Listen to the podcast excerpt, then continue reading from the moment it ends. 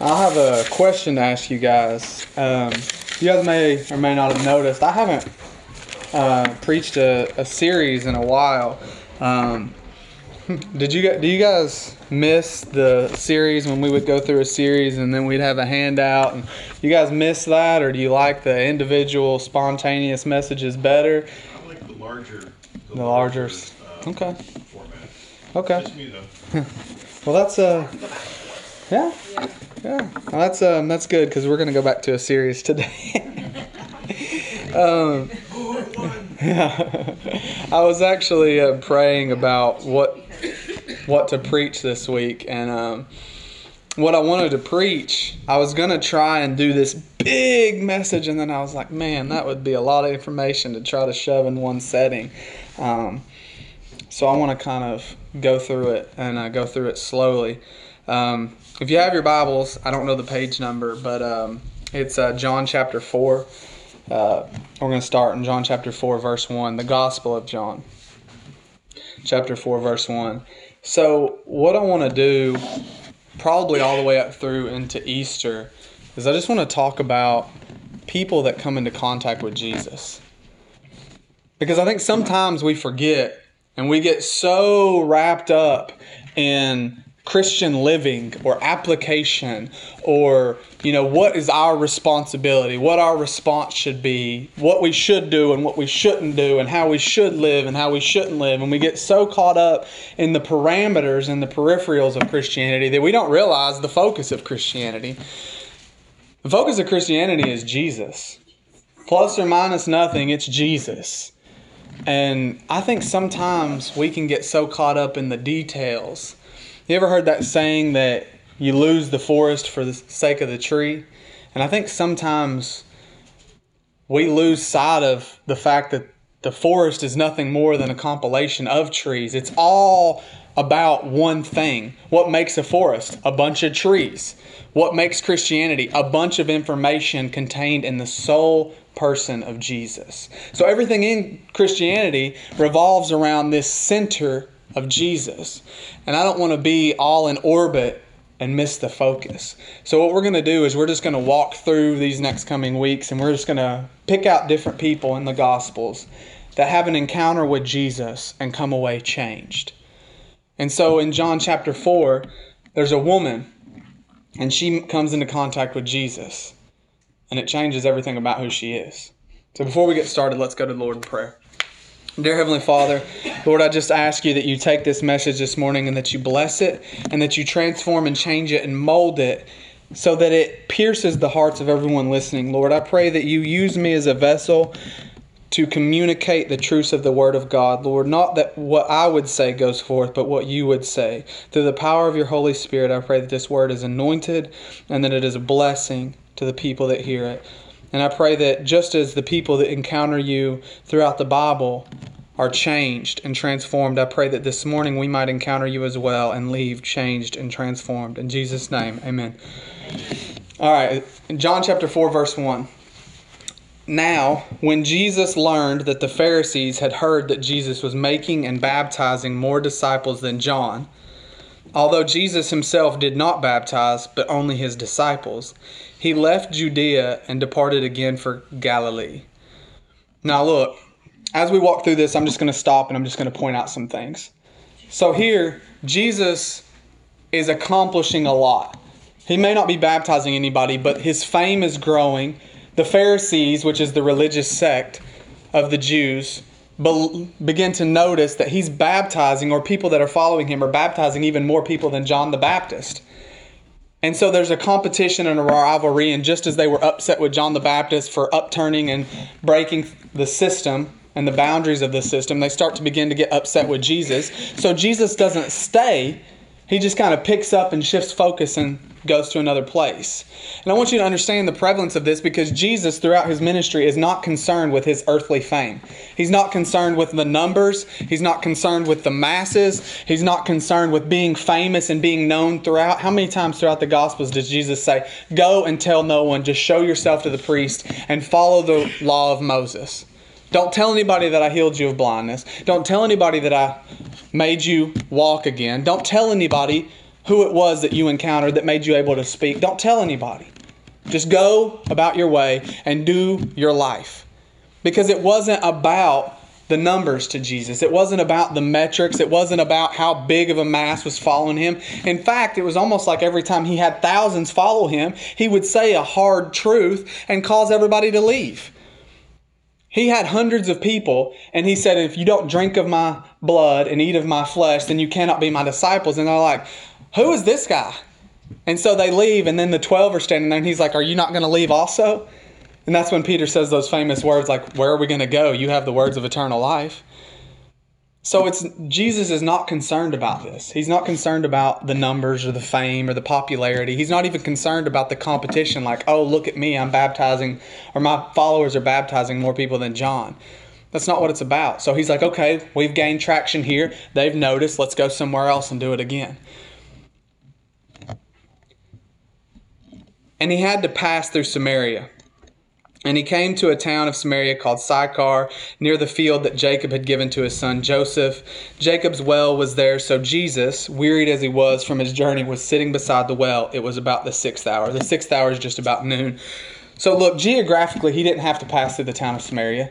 It was just as easy for him to go around. It may have even been easier for him to go around because Samaritans didn't like Jews, Jews didn't like Samaritans when the Babylonian captivity came through and they took the Jews out, the Jews that remained kind of bred with the Assyrians and they were like a lesser breed in the Jews' mind. So the Samaritans didn't like the Jews for thinking that they were less than, and the Jews didn't like the Samaritans because they thought they were less than. They had different rules about, you know, religion as far as is Jehovah the one God? Is, you know, should we worship him in Jerusalem or can we work up, worship him here at this mountain in Samaria? And so there was a lot of contention and confusion about whether or not the Samaritans were actually part of the Jewish people or if they had been kind of excommunicated. And so there's a lot of tension there. But Jesus must pass through Samaria, meaning that he had a divine imperative to pass through Samaria. And the reason that he does that is for the sake of the person that he's about to meet. At least that's my belief. That's my interpretation. If geographically he doesn't have to pass through, but it says that he does, then the reason that he chose to pass through was for the person that he was going to encounter here and for what was going to fall out from that. I also enjoy the fact that it says, wearied as he was from his journey. See, we look at Jesus and we think, this is the Son of God. So he can't possibly have the same limitations and temptations that we have because he was divine, right? He was deity. And there's a popular theological phrase. You have, he was truly God and truly man, and others say that he was fully God and fully man.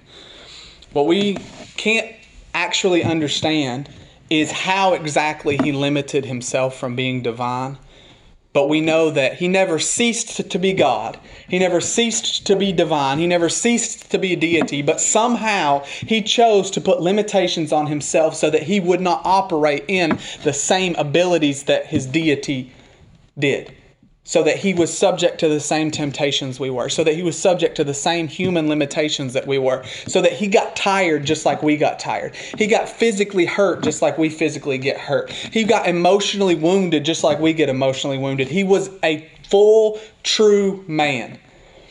And sometimes that helps because we look at the things that he does and we look at the things that he says and we're like, nobody could do that.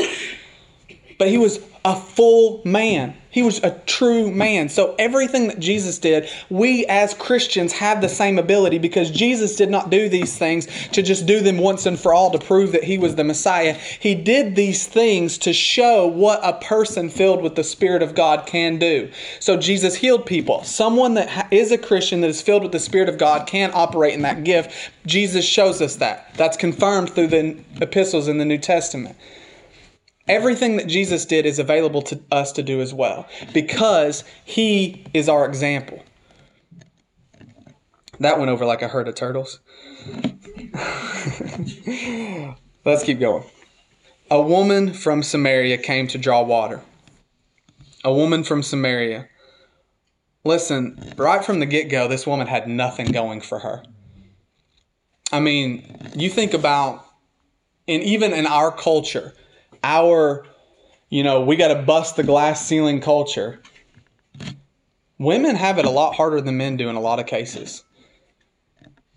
I mean, I know that there's all kinds of opinions on that, but women, as far as jobs go, as far as pay goes, you can go through that whole thing, and I'm not trying to be a feminist and wear it out right now, but what I am saying is women face problems that men never face.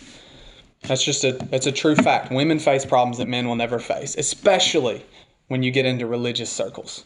Women face problems that men will never face. So, if you think about our modern post-modern society, if that's still an issue, imagine what it was like in this patriarchal society where in a lot of cultures women were deemed as property I mean, I know that that's a difficult pill to swallow, but it was the truth. A lot of cultures at this time dealt with women and viewed them as property. They viewed them as less than men. Men could get education that women couldn't. Men could get jobs that women couldn't. Men could do things that women couldn't. And so this woman comes out and she's already limited and has nothing going for her just from the fact of being a woman. And here sits a rabbi or a teacher or a priest, however you want to look at that, she has nothing going for her, nothing that would enable her to have a conversation with him. And then you add on to the fact that she's a Samaritan, which Jews typically acknowledge as half breed. She literally has nothing working in her favor. But Jesus chooses to initiate the conversation and says, Give me a drink. For his disciples had gone away into the city to buy food. The Samaritan woman said to him, How is it that you, a Jew, ask for a drink from me, a woman of Samaria. And then to just reiterate the point, for Jews have no dealings with Samaritans. And then Jesus answered her. And I want you to remember this, this phrase. If you knew the gift of God and who it is that is saying to you, Give me a drink, you would have asked him and he would have given you living water. If you knew the gift of God and who it is that is saying to you or who it is that is speaking to you. See, what we don't understand is Jesus is the gift of God. And so, what he's saying here is if you knew the gift of God and who it is that's talking to you, then you would be asking for things from me. You would be asking for me to give you living water. You would be asking for me to give you eternal life. You would be asking things from me. The woman said to him, Sir, you have nothing to draw water with, and the well is deep. Where do you get that living water? See, in the previous chapter, and we've talked about this before, Nicodemus, when Jesus starts talking about the new birth, he's like, How can a man be born again? Does he enter into his mother's womb a second time to be born? And Jesus is like, No, you're talking about natural things. The same context of that is the same thing the woman does here. She's still thinking about natural things. And so often when we get a spiritual truth from God, our mind goes right back to the natural. God says, I want you, and I use this example a lot. It's not because I'm like bragging on what Faith and I did, because I'm not. But we picked up and sold everything to move to Mississippi. We moved here before our house was closed on in Tennessee. We were living in the house that we had were yet had yet to purchase before it closed and the devil fought us the whole time. In the natural the things that we did and the decisions that we made were absolutely stupid. I mean a lot of people even told us along the way that's stupid to do that. But god worked on our behalf. And so often what we do is god tells us to speak to somebody or to evangelize to somebody that we think they're not going to listen to us look at the way they're dressed. They're not going to listen to us look at the way i look at who i am. Look at the things that i don't know or somebody tells us to lay hands on somebody and pray for them to be healed and we're like well god i've never laid hands on anybody and prayed for anybody publicly how am i supposed to do that because every time god communicates to us spiritually we want to turn it back to the natural Every time God wants to communicate that He's our provider, the Word says it over and over again that God is going to provide for us. He's going to take care of us. Look at the lilies, how they neither toil nor spin, but they're arrayed more beautifully than Solomon in all of his glory. When we look at those things, we look at the birds of the air. They don't have barns, they don't store up food, but yet they never go hungry because God provides for them. Jesus communicates all of these things, and our mind goes right back to the natural. Well, I didn't get paid enough this week. My finances just aren't adding up this week. Or we get a bad report from the doctor and we're like, this just doesn't line up with God being my healer. And our mind just wants to stay planted in the natural when God is trying to communicate a spiritual truth from us. And that's exactly what this woman is doing. That's exactly what Nicodemus did in the previous chapter. Is God's communicating something spiritual to them and they can't get out of the natural to understand it. He says, I'll give you living water. And she's like, well, you don't have a bucket to draw water with. It's like, that's not what I'm talking about. That water's not living, it's just water.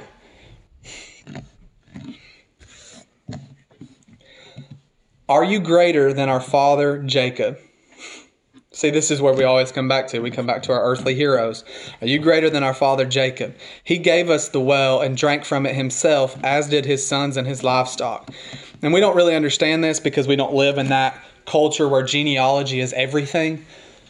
So we have our American idols and our celebrities and that kind of thing. So it's kind of like the equivalent of saying, or let me offend a bunch of people here. Are you greater than Donald Trump? I mean, that's kind of the equivalent of are you greater than George Washington? I mean, he was one of the patriarchs that founded this country. Are you greater than Thomas Jefferson?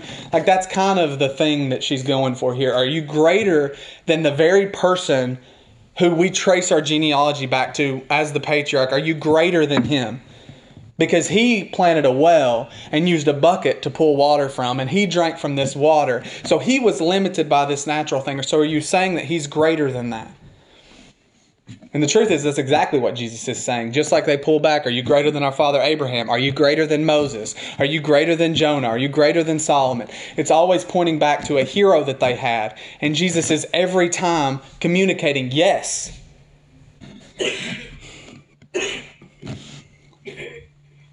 Jesus said to her, Everyone who drinks of this water will be thirsty again, but whoever drinks of the water that I will give him will never be thirsty again. The water that I give will become in him a spring of water welling up to eternal life. And then, of course, she says, Sir, give me this water that I will not be thirsty or have to come here to draw water. So she's still going back to the natural. Because even when we begin to see that we have need of a spiritual truth, our mind just wants to come right back to the natural. Essentially, what Jesus is saying is, what I'm going to give you, being the Holy Spirit, is not just going to be for you, but it's going to be for everybody that you come into contact with. Because the, what I'm going to give you, not only will it be eternal life for you, but it will be overflowing in you, and it will have the ability to reach everyone around you. See, as a Christian, when we have the Holy Spirit, when we're in relationship with Christ, we should be it shouldn't be a labor or an effort for us to share our faith. We should be sharing our faith without even trying because our lives should reflect our faith. I love that quote, and I know people have problems with it, but it says, At all times preach the gospel and if necessary, use words. What that quote actually means is like, hey, you never have to preach the gospel with your words. What it means is your life should be lived in such a way that people are going to seek what it is about your life and then you'll have the ability to use the words to tell them. Our lives, we should have a joy that others don't have. When the world's caving in around us, we should be able to go back to that well of joy, that well of life, that well of hope, and be calm in the midst of a storm. We should be able to come back and know that when the finances don't add up, we can hold our hands up high and our heads up high and say, Jesus is my provider. So even if I lose everything, I'm not going to die. I'm going to be held strong and held fast in His hand because He is my provider. Regardless of what goes on, Jesus is all I need. We played that worship video a while back, Waymaker. And that guy, I can't think of his name, the one that was singing the song, he stops and he's talking and gives a testimony about how he learned true faith. And it was when his mother was crying, they were about to lose their home. And he kind of pauses and says, You guys have heard my testimony. You know I've been homeless before. And he said, We weren't going to be able to pay the bills. And one late one night, I heard my mother crying, so I went to check on her, and the door was cracked open. So he just pushed it open a little bit further, and he said the crying that he seen wasn't the crying that he thought it was, because he thought she was crying and was upset because they didn't have the money and they were going to lose their home. But what she was actually doing is she was crying and rejoicing because she said, even if I don't have the money, even if I don't have a home, even if I don't have any of this, Jesus, you are all I need. If I have Jesus, I always have enough. And so when when we talk about this well of living water inside of us, what that does is that regardless of what's going on on the outside, there's something in the inside. The Holy Spirit urges something in the inside so we can turn inward and we can say, even if everything fails, I have Jesus, and that's all I need. I have the Holy Ghost who gives me intimate contact with the Father, and that's all I need. I don't need the money, even though it's nice. I don't need the house, even though it's nice. I don't need those things because I have Jesus, and He's going to bring me just what I need.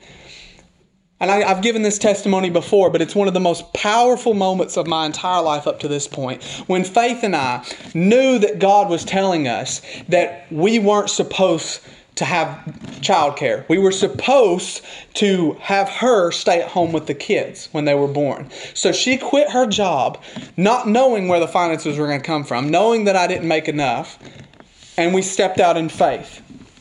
Don't take this as a praise us because we always step out in faith because there's times that I struggle too.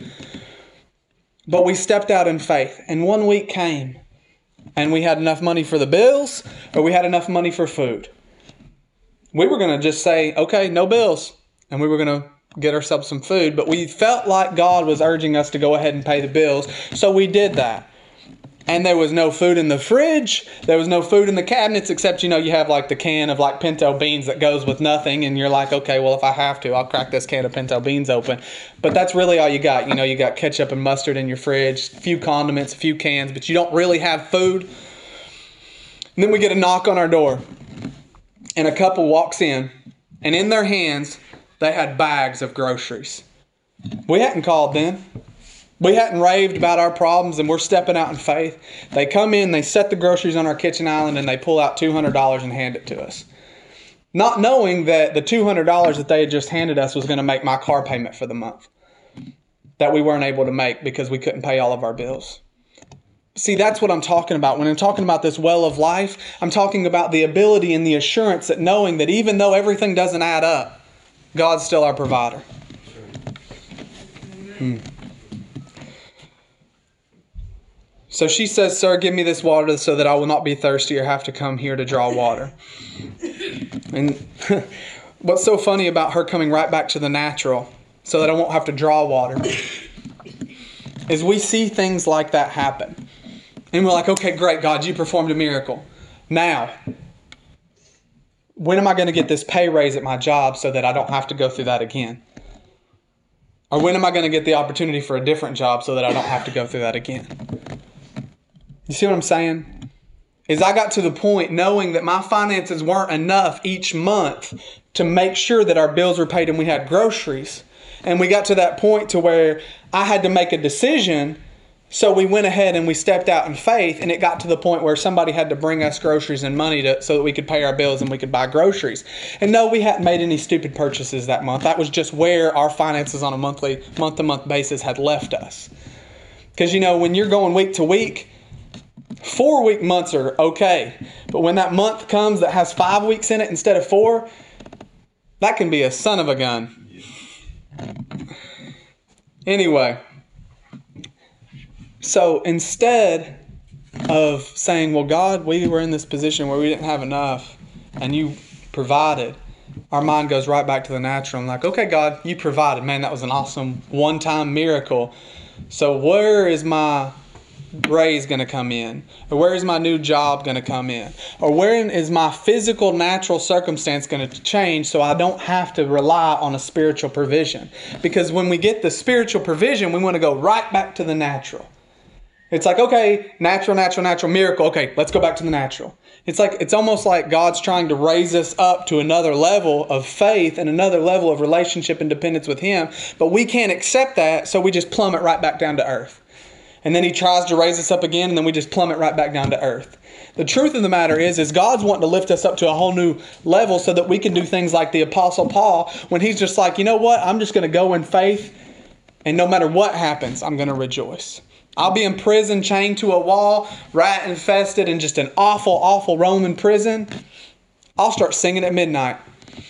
And you know what? The jail will open up, the chains will fall off, and I have a free route to escape. But you know what? I'm just going to stay here and keep singing. You know, we talk about that story. I don't know where this came from, so hopefully somebody needs it. But Paul and Silas, when they were in prison, began singing at midnight, and they're singing pushed off onto the other prisoners. And the other prisoners joined in with them. And they were singing, and the doors opened, chains fell off.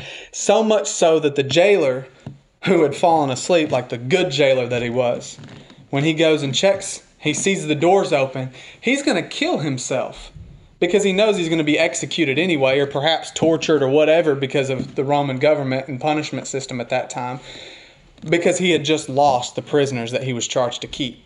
So he's going to kill himself. But Paul shouts and says, Don't do that. We're still here. All the prisoners are still here. And if you think about a Roman prison, do you think that every person in that Roman prison was a Christian to start out with? Absolutely not. But when they seen the singing and the rejoicing of Paul and Silas, and they seen the doors open and them choose to stay, and they seen the jailer who was going to commit suicide but doesn't because of Paul and Silas, and the jailer that then takes them and cleans up their wounds and brings them back to the prison, him and his whole family get saved. And do you think that all the prisoners left being Christians?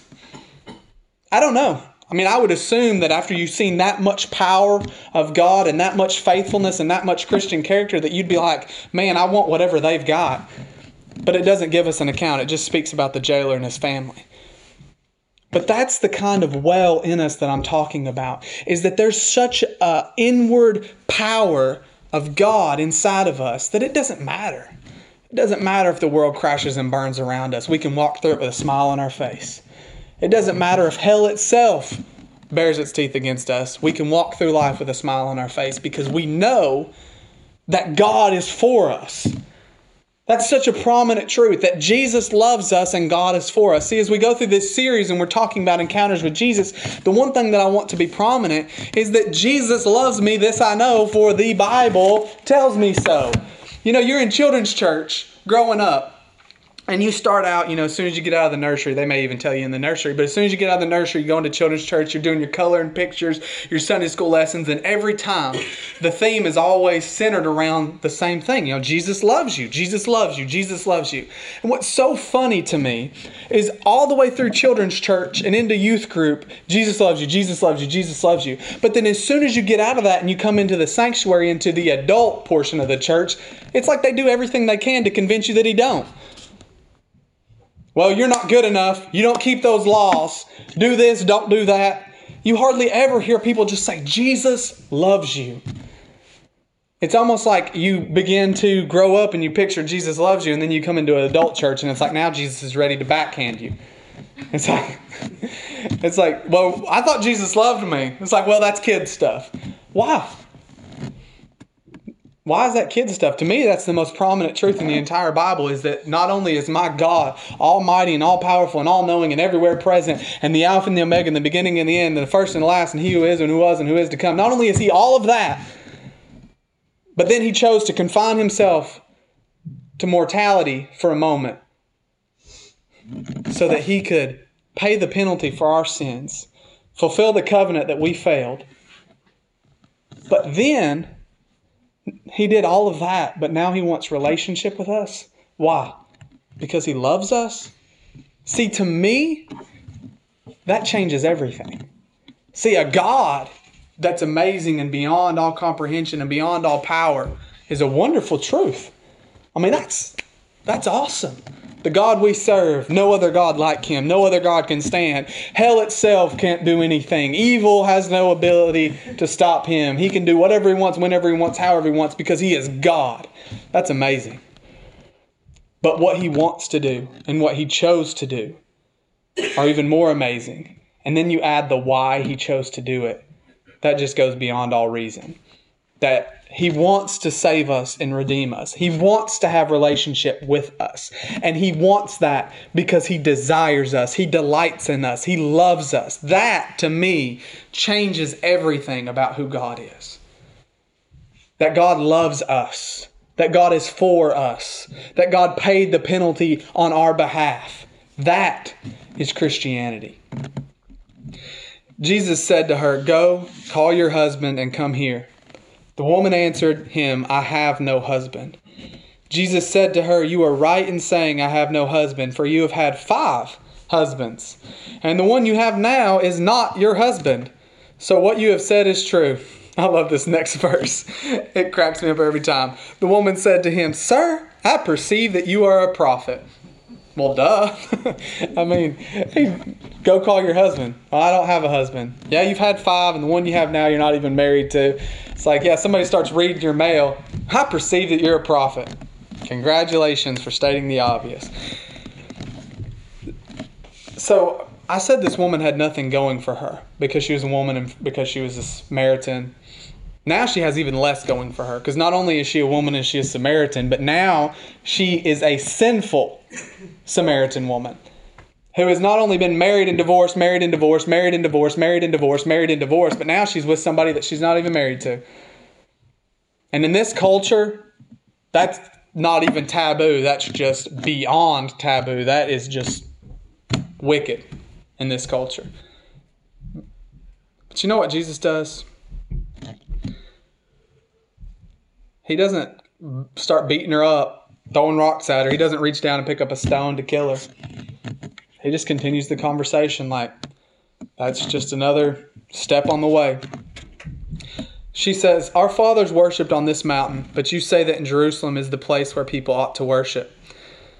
then Jesus says, Woman, believe me, the hour is coming when neither on this mountain nor in Jerusalem will you worship the Father. You worship what you do not know, for we worship what we know, for salvation is from the Jews.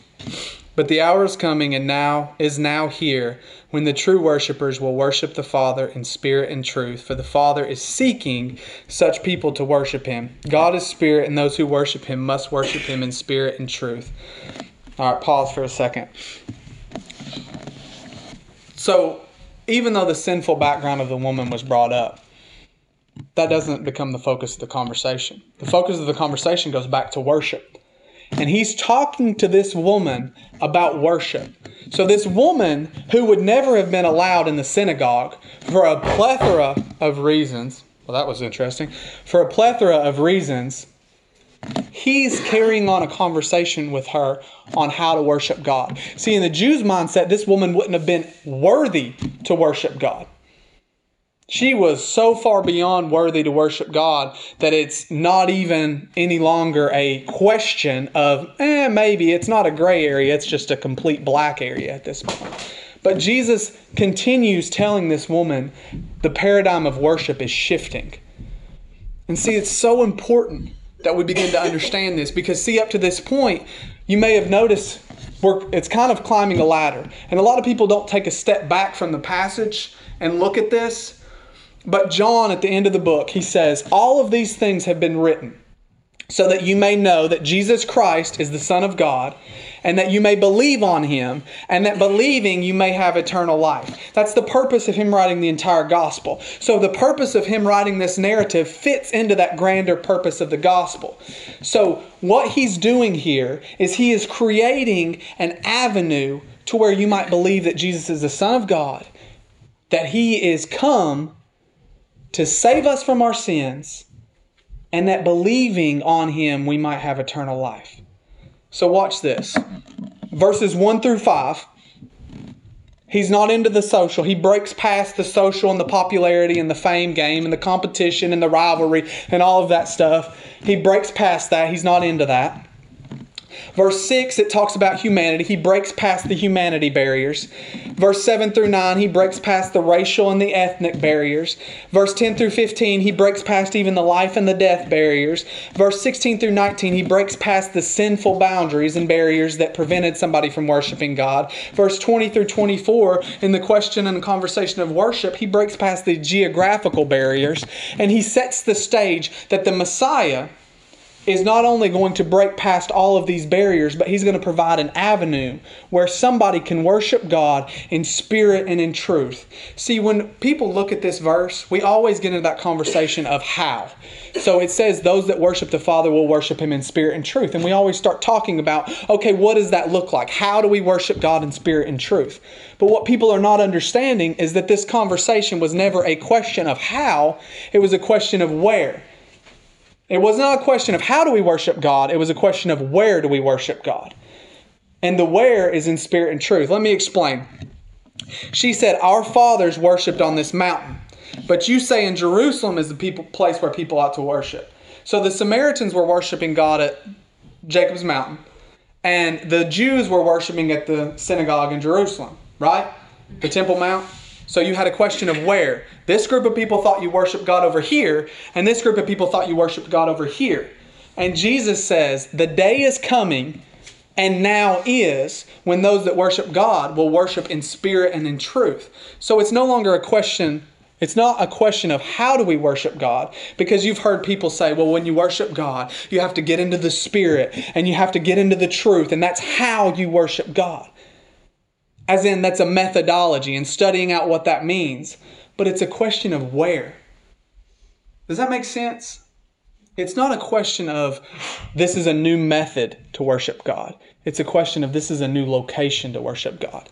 And it goes beyond a physical location of traveling to the Temple Mount or traveling to the mountain in Samaria. It goes to a question of now we're worshiping God in the truth, the Son of God. We're worshiping in the Spirit, the Holy Spirit, and they abide in us. So it's no longer we have to go here because here is already here. Does that make sense? I know that that's kind of a play on words.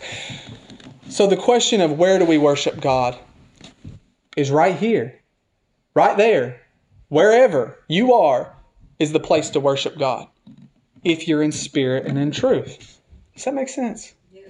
So it's a question of where, not a question of how. It's not a new methodology that we have to study and figure out and break down and look at the Hebrew and the Greek words here. It's not a question of that. It's a question of location. And the location is wherever you are. If you have the Holy Spirit in you, the same well of living water that Jesus was already talking about, and the truth of God abides in you, then you can worship God wherever you are. Because the Lord God is looking for those people to worship Him. He's looking for the people who find Jesus, get that well of living water that can have peace that passes all understanding, joy unspeakable and full of glory, that have Jesus and know that Jesus is all that they need. They can worship God whenever, wherever, however they want to because they are in the Spirit and in truth. That's the question. That's the answer. That's the whole focus of this is the paradigm is she comes into contact with Jesus. Number 1, she doesn't know how to worship or where to worship because she's a Samaritan. She's not allowed into the synagogue and the especially not into the uh, actual court area because she's a woman. She's definitely not allowed to the inner court or the holy of holies because she's not a priest, she's not a Jew, she's not a man. So she can't do any of that, but Jesus changes that whole paradigm by saying that the hour is coming and now is. Now I want you to look at this. This whole thing has been set up for this next statement. The woman said to him, I know that Messiah is coming, who is called Christ. When he comes, he will tell us all things. And this next verse is one of the most powerful verses in the whole Bible. Jesus said to her, I who speak to you am he. Meaning, the very Christ that you're waiting on, the very Messiah that you're looking for, that everybody's talking about and everybody knows will come, I am the one. So, this whole conversation of the one who's coming, who's going to change all of these paradigms, who's going to shift all of this and break all of these boundaries, he's already here in the form of Jesus. And so, the good news for us, because we're looking at this and we're like, okay, that's great, but what does this mean for us? It means that it doesn't matter. Your past doesn't matter. This morning doesn't matter. Yesterday doesn't matter because Jesus makes all things new. So it doesn't matter what your social background is or even what your social standing is now. It doesn't matter that we're human and that we're frail and that we're weak and that we make stupid decisions and that we make mistakes. It doesn't matter that daylight savings time caught us left sided and we're exhausted. It doesn't matter that we're holding our eyes open like this in church. It doesn't matter what race we are or what ethnicity we are or any of that. Because the Jews were so prominent on thinking they had a monopoly on God because they were Jews. And Jesus shatters this by even having this conversation with the Samaritan woman. And he goes further to shatter this when he says, You don't know what you worship. Salvation is from the Jews because the Messiah came through the Jewish lineage. But then he says, But the hour is coming and now is, when the whole paradigm has shifted. It doesn't matter that you have a sinful background. We all do. I do. Everybody does. It doesn't matter. We we kind of make this ladder of saying this sin is not as bad as this sin is not as bad as this sin is. And so we think, okay, well, I told a little lie. That's pretty bad. But it was a white lie, so that's not as bad. or, you know, so and so made me mad. But, you know, I only punched them in the jaw in my mind. I didn't do it in reality. So it's not as bad. Culturally, maybe, but sinfully, no, it's just as bad. So we think and we kind of create this kind of hierarchy of sins. Well, my sin's not as bad as theirs, so really I'm okay. And we kind of almost create and we set up this balance you know, you guys know what the old school scales looks like where you have the piece in the middle and on each side you have a plate and if this side weighs more and so you'd have little weights to see how something weighs. So we kind of create this balance. And so we'll put our sin on one side and it's pretty ugly so it weighs it down, but then we'll try and heap up some good deeds or think positively about ourselves to kind of like even that scale out a little bit. And like, well, see, I'm not as bad as I am good, really. But the truth is, is if we actually looked at that in a true perspective of what holiness and goodness is, the sinful side would crash through the floor and break the scale. Because we sin every single day. Hundreds, if not thousands of times every single day. You know, it's a popular evangelism tactic. But did you know that the average person has 20,000 thoughts a day? That's a lot. 20,000 thoughts a day. Now imagine this. If just three of those thoughts a day were sinful, 365 days in a year, that's over a thousand sins a year. So if you only sinned three sins a day, that would be over a thousand a year. That would be over 70,000 sins if you live to the age of 70. That's a lot.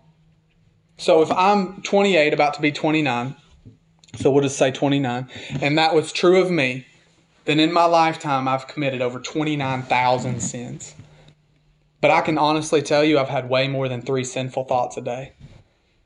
I can honestly tell you, especially before knowing Christ, that I had a lot of sinful activity in my life. You guys know my testimony. I was a drug dealer, abusive, alcoholic, junkie, etc. But I had an encounter with Jesus, and it changed my life. The only thing that takes this scale and doesn't just even it out, but it takes our sinful side and just throws it to the wayside, forever paid for, dealt with, no more, non existent, is the blood of Jesus. So if we keep this balancing act up in our mind, then we're living with a law mindset. And we're saying, okay, I've got to make restitution for my sins and for my iniquity. And that's impossible. The only thing that makes restitution for our iniquity is the blood of Jesus. And if we go beyond that, then we're trying to add to Christianity. And you can't add or take away from Christianity without doing away with it completely. So when he says, I who speak to you am he, what he's saying is, I'm the one that can break those boundaries. I'm the one that can go beyond the social, the geographical, the sin. I can go beyond the race and the ethnicity. I can do those things because I am changing the paradigm. It's no more about a location. It's no more about a skin color. It's no more about an ethnicity. It's no more about a legal system that you have to be circumcised into in the flesh. It's no more about that. What it's about now is about spirit and truth, about coming into a relationship and a contact with Jesus Christ and allowing Jesus Christ to change everything about who we are. That's what the system has changed into. And I want you to look at this verse right here. Skip all the way down to verse 39. Because we look at this and we look at this woman who had nothing going for her. She was a woman, she was a sinful woman, she was a sinful Samaritan woman. That right there completely disqualified her from anything to do with God, at least in the Jews' mindset. But verse 39 says, Many Samaritans from that town believed in Jesus, believed in him, because of the woman's testimony. So the woman who had nothing going for her, who I guarantee you, because she had had five husbands and the person she was with then wasn't her husband, had a bad reputation in that town, still was able to convince many people in that town of Jesus so that they believed on Jesus because of her testimony.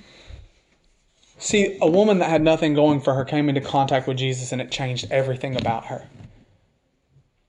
And that's what I want for every single person here. And I know that I know most of you, so I know most of you know Jesus. But just because we've encountered Jesus once doesn't mean that we can't encounter Jesus again and encounter Jesus again and encounter Jesus again. Because truthfully, we should be daily encountering Jesus. We should be daily coming to contact with Jesus. Jesus should be the heart and soul of our life. Because otherwise, we're just existing. If you think about life where you get up, you get ready, you go to work so that you can pay your bills, so that you can go to work, so that you can pay your bills, that's that's an existence. That's not a life. So that you can occasionally, you know, once a year take a vacation or occasionally, you know, a couple times a year have a party or have a cookout or whatever so that you can kind of celebrate. So you work your hind end off so that you have a little bit extra so that you can spend it on a celebration that lasts like an hour or two. That's not that's not living. That's existing. But Jesus gives us a well of life in us that our existence begins to have purpose. Our purpose for existing is to make Jesus known. And so if we don't have that purpose, then we're just day in, day out, day in, day out, and it really doesn't add up to anything. We live, we work, we eat, we sleep, we die, and it's over. Or we live, we still work, we still eat, we still sleep, but we come into contact with Jesus. And then everything has meaning, and everything has power, and everything has hope. And we know that once this life is done, that there's a much better eternal weight of glory waiting on us so that we can look at these light and momentary afflictions that we face and know that they aren't even worthy of being compared with the glory that awaits us. that's the choice that's set in front of every single one of us. We can exist or we can live. And I've tried the existing. I'm much more interested in the living. Amen. All right, if you would, I want to do uh, something real quick. I always want to open up an opportunity for anyone that needs prayer. So, what I'm going to do is I just want to pray. And if you need prayer for anything, then I want you to come up and I want to pray over you. If not, when I finish praying, I'll close out. And we have uh, pizza being delivered and a couple people that are going to be baptized following service. So you're welcome to stay around in fellowship. Okay? Dear Heavenly Father, Lord, I thank you for today. I thank you for this message, and I hope that in some small way, Lord, that it was significant. Lord, I hope that in some small way it was able to penetrate boundaries or barriers that we have up in our own lives, and that in some way it was able to bring life and health and healing and hope to people in this congregation. Lord, I pray, God, that you would touch each and every single person here, and even those that aren't here but will hear this message later, that they might encounter you in a new and a fresh way.